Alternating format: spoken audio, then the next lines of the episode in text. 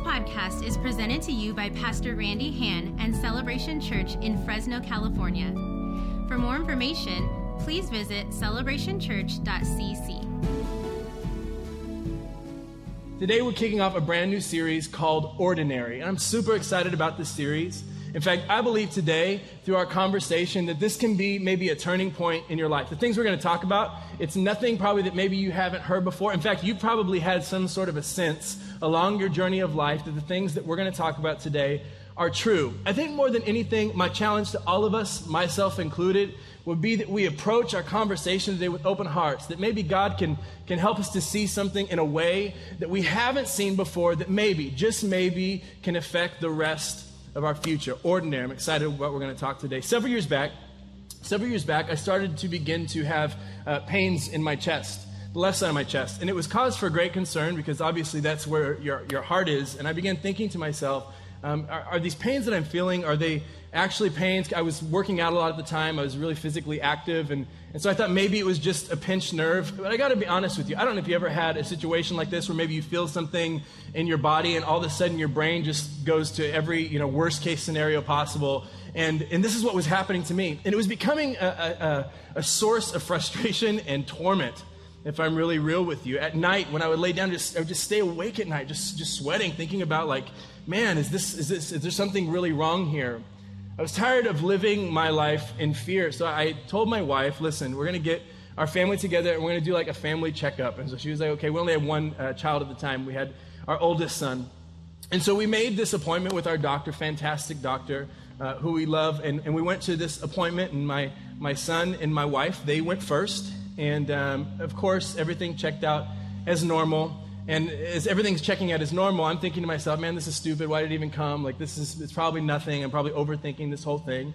Um, but it's my turn, so I go in, and the doctor begins the physical. And she asks me, she said, Is there anything that has brought you in specifically today that maybe you want us to spend a little bit more time on? And in the moment, I'm thinking, I'm just not going to say, like, it's probably nothing. But I found the courage to go ahead and tell her what was going on, that I've been having these pains in my chest, and I'm, not, I'm just not sure. I don't know if it's nothing. I don't know if I'm overthinking it. And she said, Well, the easiest thing to do is for us to just hook you up and uh, to, to like an EKG where they where they test the health of your heart. So she leaves, the nurse comes in, they hook me up to this EKG, and they have all these wires attached to my chest and my body, and, and I'm thinking again, you know, this is this is silly. Everything's probably going to work out fine.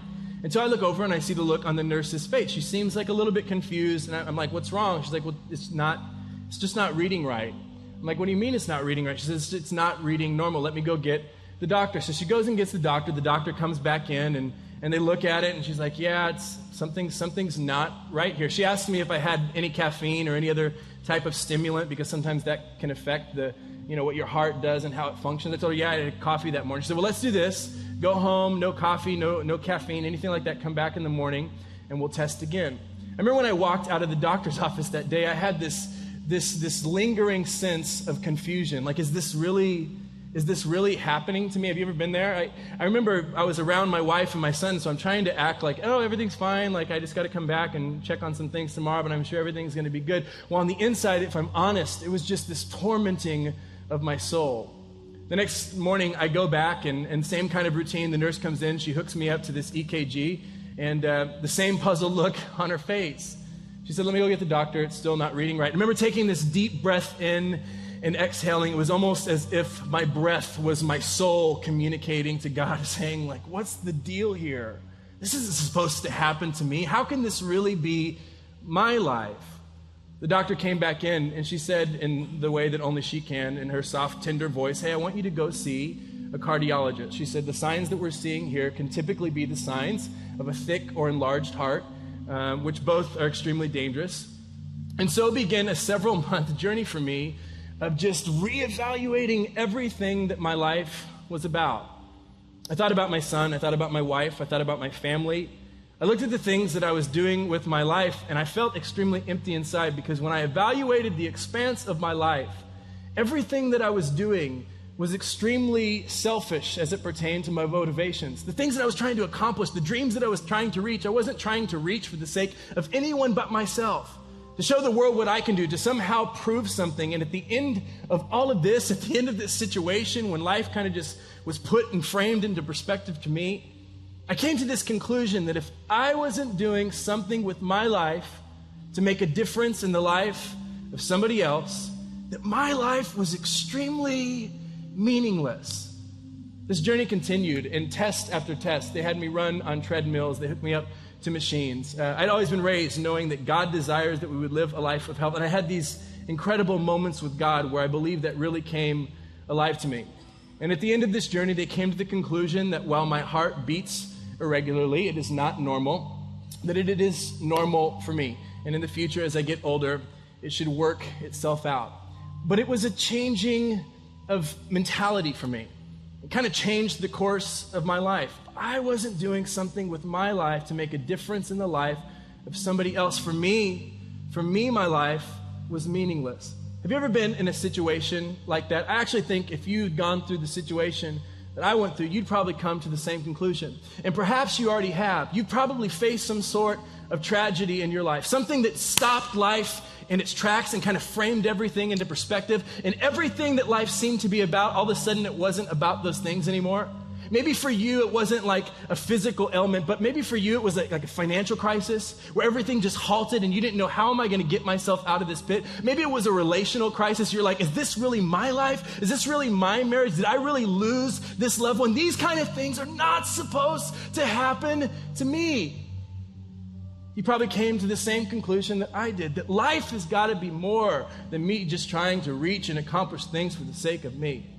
If I'm not doing something with my life to make a difference, what does this all mean? Maybe you're someone who's never gone through anything hard like that. Maybe for you, you just always kind of seen life like this. You have that, that awesome gift to just somehow naturally know that life is about more than you. I think, I believe at the core of all humanity, we have this built into us.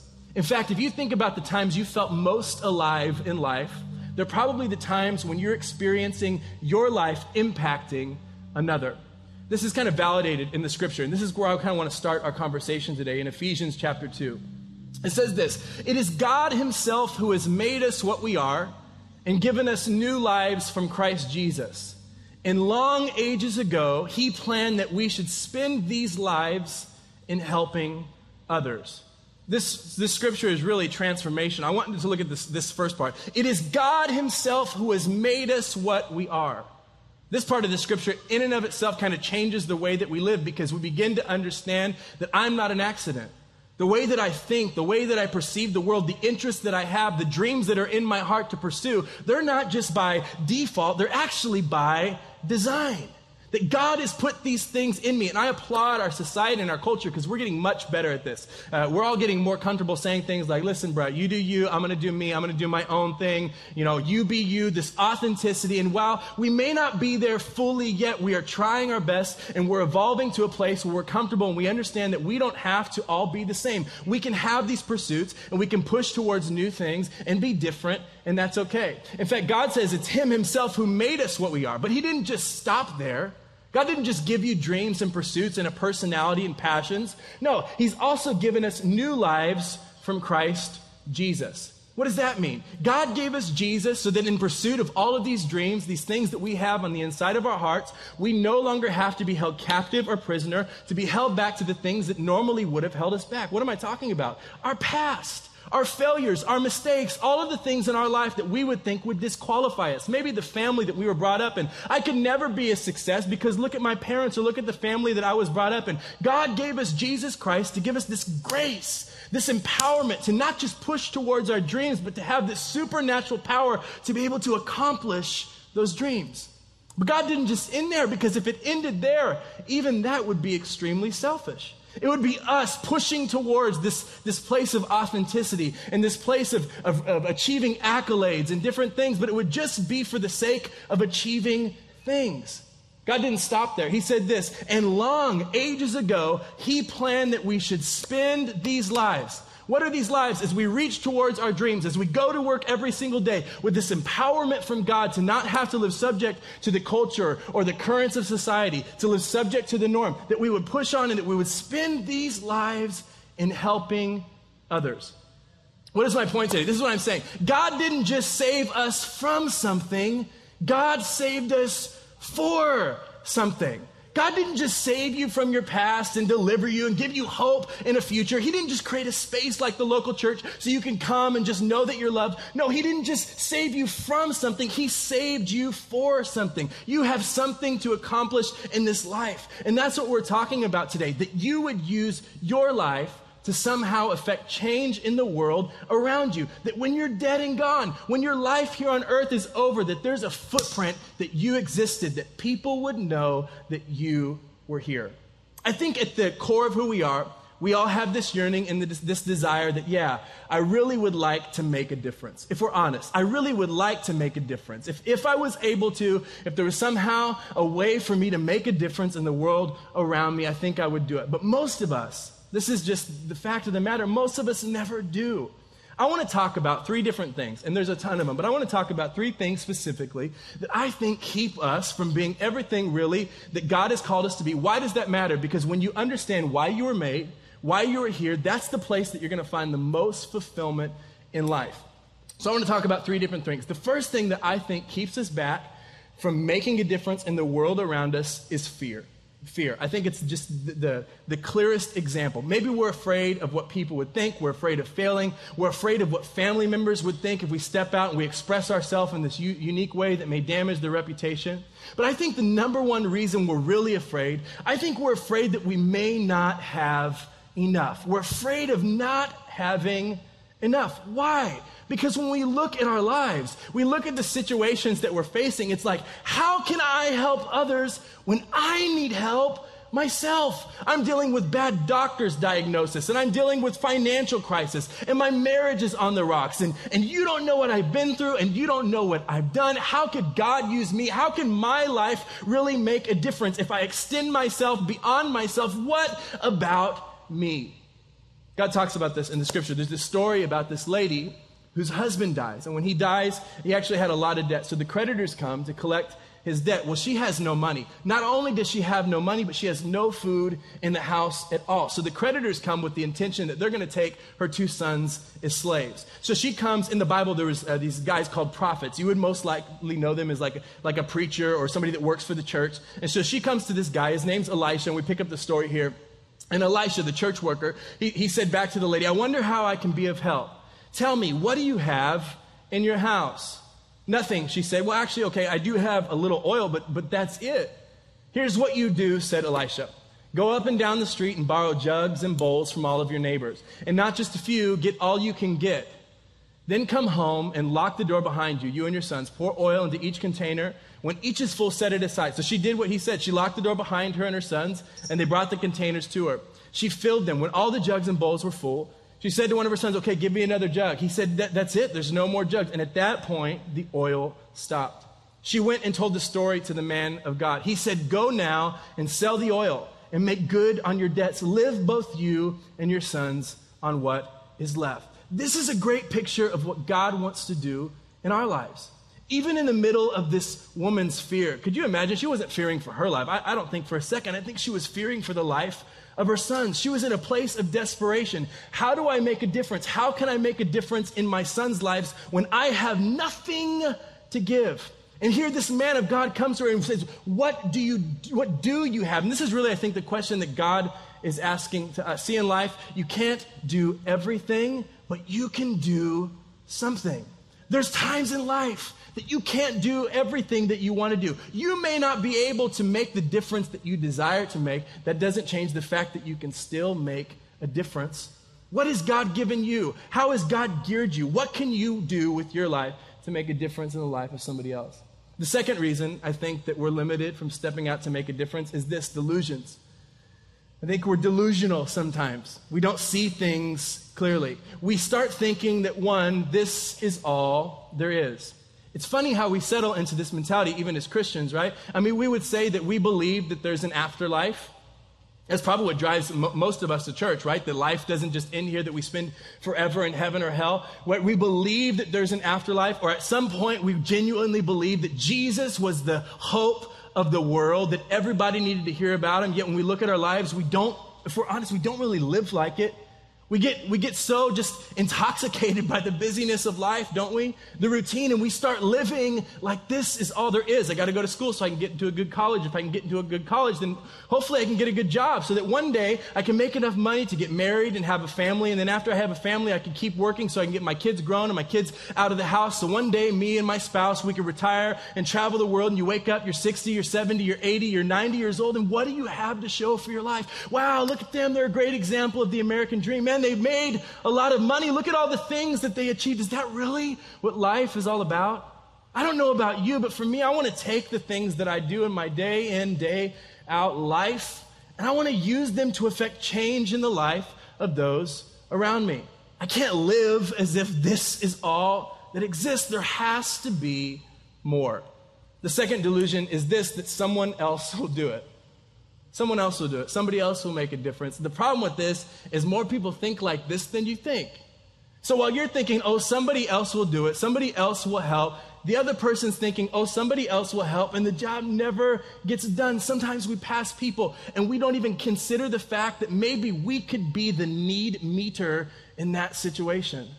We think that someone else will do it. I think we approach church sometimes like this. Don't we? That we think that the people within the church, maybe the pastors or the teachers, the people that work for the church, it's their job to affect change, right? They're the ministers. We think that maybe some great nonprofit organization is going to change the world. I, I, can speak as far as Christianity is concerned, as far as the Bible is concerned, when it talks about the actual ministers. In fact, the people in the, that, that work for the church, what the Bible says is those people actually aren't the ministers.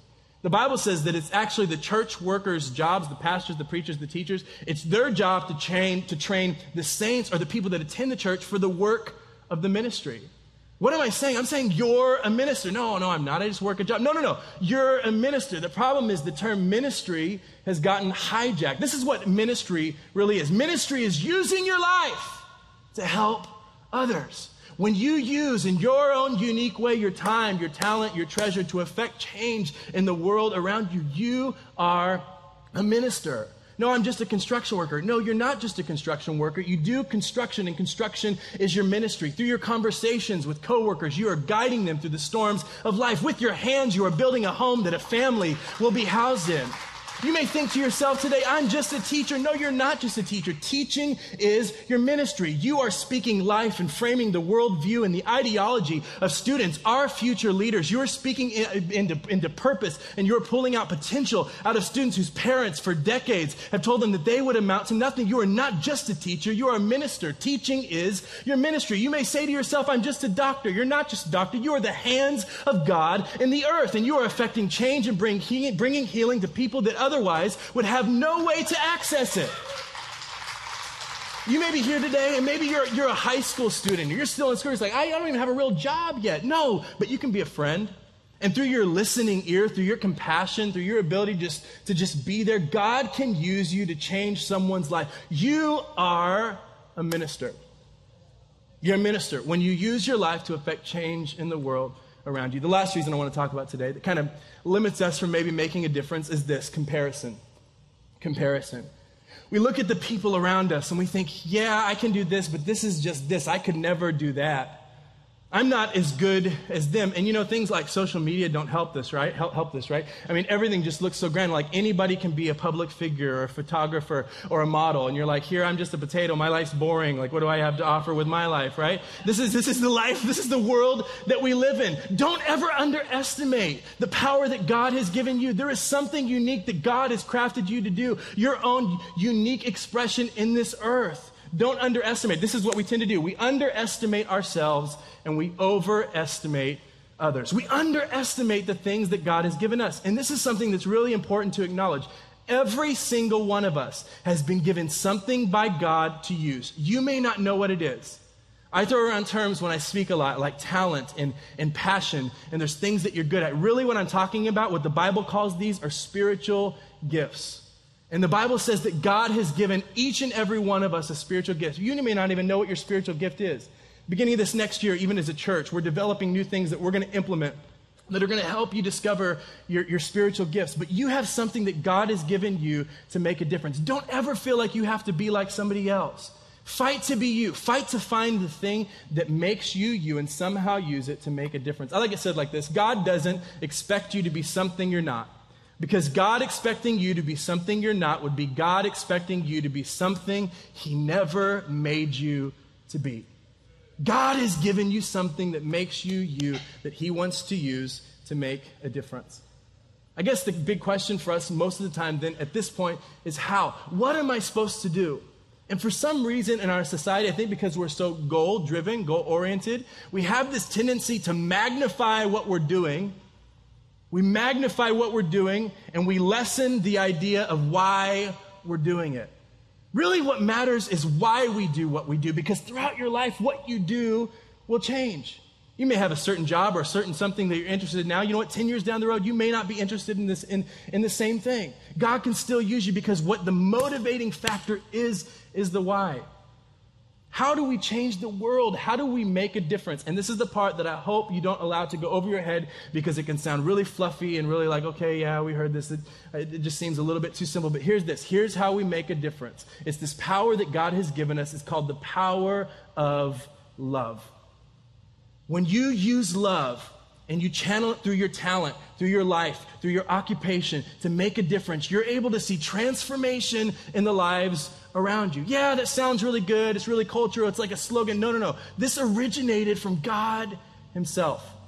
In fact, Jesus said it like this John 13, 35. Love one another in the same way I have loved you, what does that mean? How has God loved you? Even when you knew to do better and you did wrong, God still loved you and He accepted you. Even when you turned your back on God, even when you didn't deserve to be loved, God extended this grace and this mercy and told you that even when you really weren't, He told you that you were important. He told you that you mattered and He told you that you could still make a difference. In the same way that I have loved you, in that way, in that unconditional way, you love one another.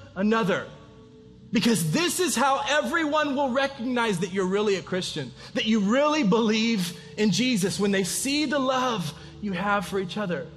Not the great message that you preach or how you make people feel bad for not seeing things the same way that you do. No, when you get when you see a bigger picture and you say, I'm to use my life to show love to someone else, that's how we make a difference. I don't know, it just seems a little bit too simple. Let us not forget the simplicity of the gospel. Let us not forget the simplicity of the gospel. For God so loved the world, he gave.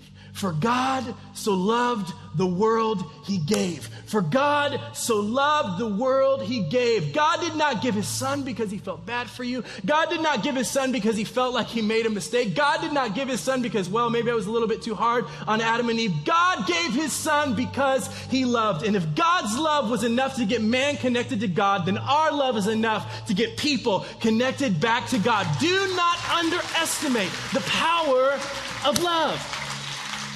Because when we show love, here's the awesome thing when we show love, we show people God. And every act of love acts as a stepping stone towards someone's decision towards Christ. Ephesians chapter 2 it is God Himself who has made us what we are and given us new lives from Jesus Christ. Long ages ago, He planned that we should spend these lives in helping others. You can make a difference you can make a difference. I remember when I was in grade school, um, there was this one yard duty. I don't know if you know what yard duties are, but basically it was like the people that volunteered their time to watch the kids during the recess, like breaks, so the teachers can get a break. And uh, you had to really love kids to, to take this job because they didn't really pay you very much, and it was more of like a monetary thank you than an actual wage. And uh, I remember at this point in my life during grade school, I was, um, I was a bit of a misfit. In fact, I never really felt like I fit in. Even today, I still struggle with that. I don't feel like I, I really fit in, especially in the line of work um, that I am. And I remember one day we were at recess, and while the other kids were playing sports, me and my couple of friends, we'd walk the perimeter of this recess yard and we'd look for little tree frogs. It was kind of like our thing. And we got made fun of it for it, like, like crazy. Like people were just brutal. But there was this one yard duty who'd always step up and defend us. And she'd come and she'd have conversation and she'd make us feel like we were normal, like we were okay. And um, I remember it just like yesterday. It's so weird how, I remember it, but it was, it was a Friday, and I was by myself, and I was kind of making my rounds, you know, collecting tree frogs. And she did what she always did. She came right, for me, hey, what are you doing? And we had this conversation, and and I told her, and she she kept the conversation going. Do you have a place to keep your frogs when you catch them? I'm like embarrassed, you know, she's even talking to me about it. I'm like, no, I just let them go, you know, at the end of recess. So I have this aquarium at home. I'd love to bring it for you Monday, and uh, you can have it, and you can have a place to keep all of your little frogs. And I was so excited as a kid, like, wow, this is so awesome. Like I was just so, so ecstatic. Remember, I couldn't wait for the weekend to be over, for Monday to roll around. And when Monday came around, that day that the yard duty wasn't there, it wasn't abnormal because sometimes she'd be, you know, scheduled different times. But as the days went on, she never showed back up. I remember she was pregnant. She was expecting a, a child in the next couple months. At the end of that, um, the end of that week, they made an announcement that her and her baby had been killed in a tragic automobile accident while traveling over the Herndon overpass in Fresno. I remember as a kid, I mean, just feeling sick to my stomach, not because I could care less about the aquarium, it was just the fact that this lady had lost her life. It's funny because at this point in my life, standing here today, I, have seen a lot of tragedy. I've had family members die of cancer. I've had people that I loved die, and you have no reason, reason why they, they passed away. I've seen a lot of tragedy, and some, somehow, some way, I, I still can't wipe this yard duty from the expanse of my memory. I don't really remember what she did as a yard duty, but I will never forget the way she made me feel. She made me feel loved and accepted, like I mattered, like I was enough. I have no clue if that lady was a Christian or not. But can I tell you something? Her act of love, it inspires me even today as a leader in the local church. It inspires me today in my interactions. When I look out and I'm having conversations with people, I often think of that yard duty. When I see kids that seem like misfits, just don't fit in, I think of that yard duty. I think of the love that she showed me, and I am moved by the difference she made. And now, long after she's gone, she's still making a difference today. Do not underestimate the power of an act of love. God can use you. You may be thinking today, I, you know, I, I don't even know. I want to just give you some examples of, of maybe how you can use your talents to make a difference. Just practical things, and maybe to kind of just get you thinking. I have a friend who leads a church, and um, there's this girl in their church, and she had gone and seen the movie Taken with Liam Neeson, and uh, she left the, the, the, movie thinking, wow, I, there's no way that, you know, that human trafficking really happens. So she gets on the computer and she looks it up and finds out that it, did, that it actually does. And she sees this nonprofit organization that actually rescues girls out of the sex trade, out of human trafficking. And she finds out that actually only 1% to 2% of people who, are in, who enter into the, this, the slave trade are ever rescued. And so she has this passion for art and for writing. And so she decides that she's going to write a letter to every single girl that is rescued, telling them how important they are and how God still has a future for them and how they matter. In fact, here's a picture of some of the cards that, that she makes. How cool is that? And so this has become a thing. And so every week, every couple weeks, her and her friends now get together and they make these cards and they write them to these girls who used to be in the sex trade and they tell them, God has a purpose for you. You're beautiful. You're worth something. God has a plan for your life. How incredible is that? Right here in this church, we have a, staff team member with a friend, and her talent, she cuts hair. That's her thing. That's what she's good at. And, and what she does is she cuts and she styles wigs for ladies that are going uh, through breast cancer, that are suffering with breast cancer and going through chemotherapy. How awesome is that? That they could, they could feel something like they're significant and they matter. Why? Through this woman just using what she already does, her talent, to make a difference. Uh, there's another one. It's a photographer. She takes pictures for free for families that have terminally ill children. Right here in our uh, Clovis campus, there's a guy named Jacob, and Jacob's a Zumba instructor. And this last year, what he did, instead of having all of his students that come to take Zumba class pay him money, um, what he did, he said, I want you to bring a gift for a child in need uh, this year. And so they all brought toys last year, and, and instead of uh, paying money to go to the Zumba class, they took these toys and they gave them to kids that normally wouldn't have Christmas gifts at Christmas. In fact, I got an email from him a couple weeks ago. He wants to do the same thing this year. Um, there's a lady in our church whose parent, um, She's really good at cooking. She started just making burritos and taking them to the homeless in town. And over the years, now she runs a warehouse where people bring truckloads of food every single week. And not just that, they give away diapers for babies, household supplies, hygiene items. As a result of of someone just taking what they do and using it to make a difference. I look at the local church and I look at my life, and I'm by no means anything spectacular. I'm just like you. I'm at a place in my life where I'm trying my best to, to use my life to make a difference. But I look at the local church that I've been a part of, and I'm so thankful for the local church because you may be asking yourself, yeah, but I don't really have like a, a super talent. To you, I would say to focus on the interactions that you do have. There's a couple in our church, uh, David and Jen. I talked about them first service. They've been going to our church probably 20 years. And uh, they've made such an impact in my life. I was just thinking, thinking about it. And they used to always serve, when I was growing up, they would serve in the youth ministry. To them, it was probably just routine. Like, yeah, we need to serve. Maybe some of you feel like that. But to me, it was everything. To me, it made a difference. I can remember every single year when they would go to youth camp and show up, even times when they were going through tough situations at home, they would make the sacrifice to find a way financially to be at those camps. I remember David, at times in my life when I was just trying to figure out how to better my devotion with God, he'd make these funny little deals with me where he'd say, hey, let's get up at 5.30 in the morning at our own houses and we'll get up and we'll just pray and read the Bible. And if one person happens to oversleep or something like that, we'll give the other five bucks. It was these things that seemed simple, that seemed maybe silly, but you know what? They made me who I am today. Think about Jen came to me a couple weeks ago, and I guess I had shared a story um, here about how dur- during my college years I kind of severed my relationship with my parents based upon some poor decisions that I was making.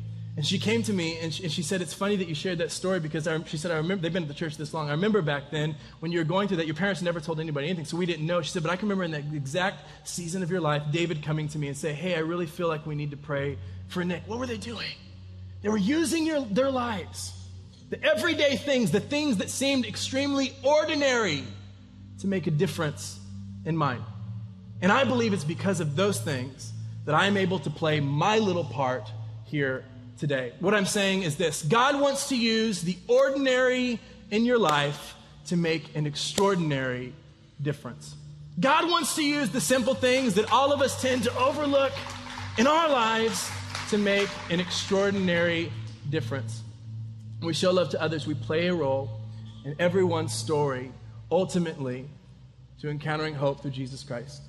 Let's pray today. God, we just thank you. This podcast is presented to you by Pastor Randy Hand and Celebration Church in Fresno, California. For more information, please visit celebrationchurch.cc.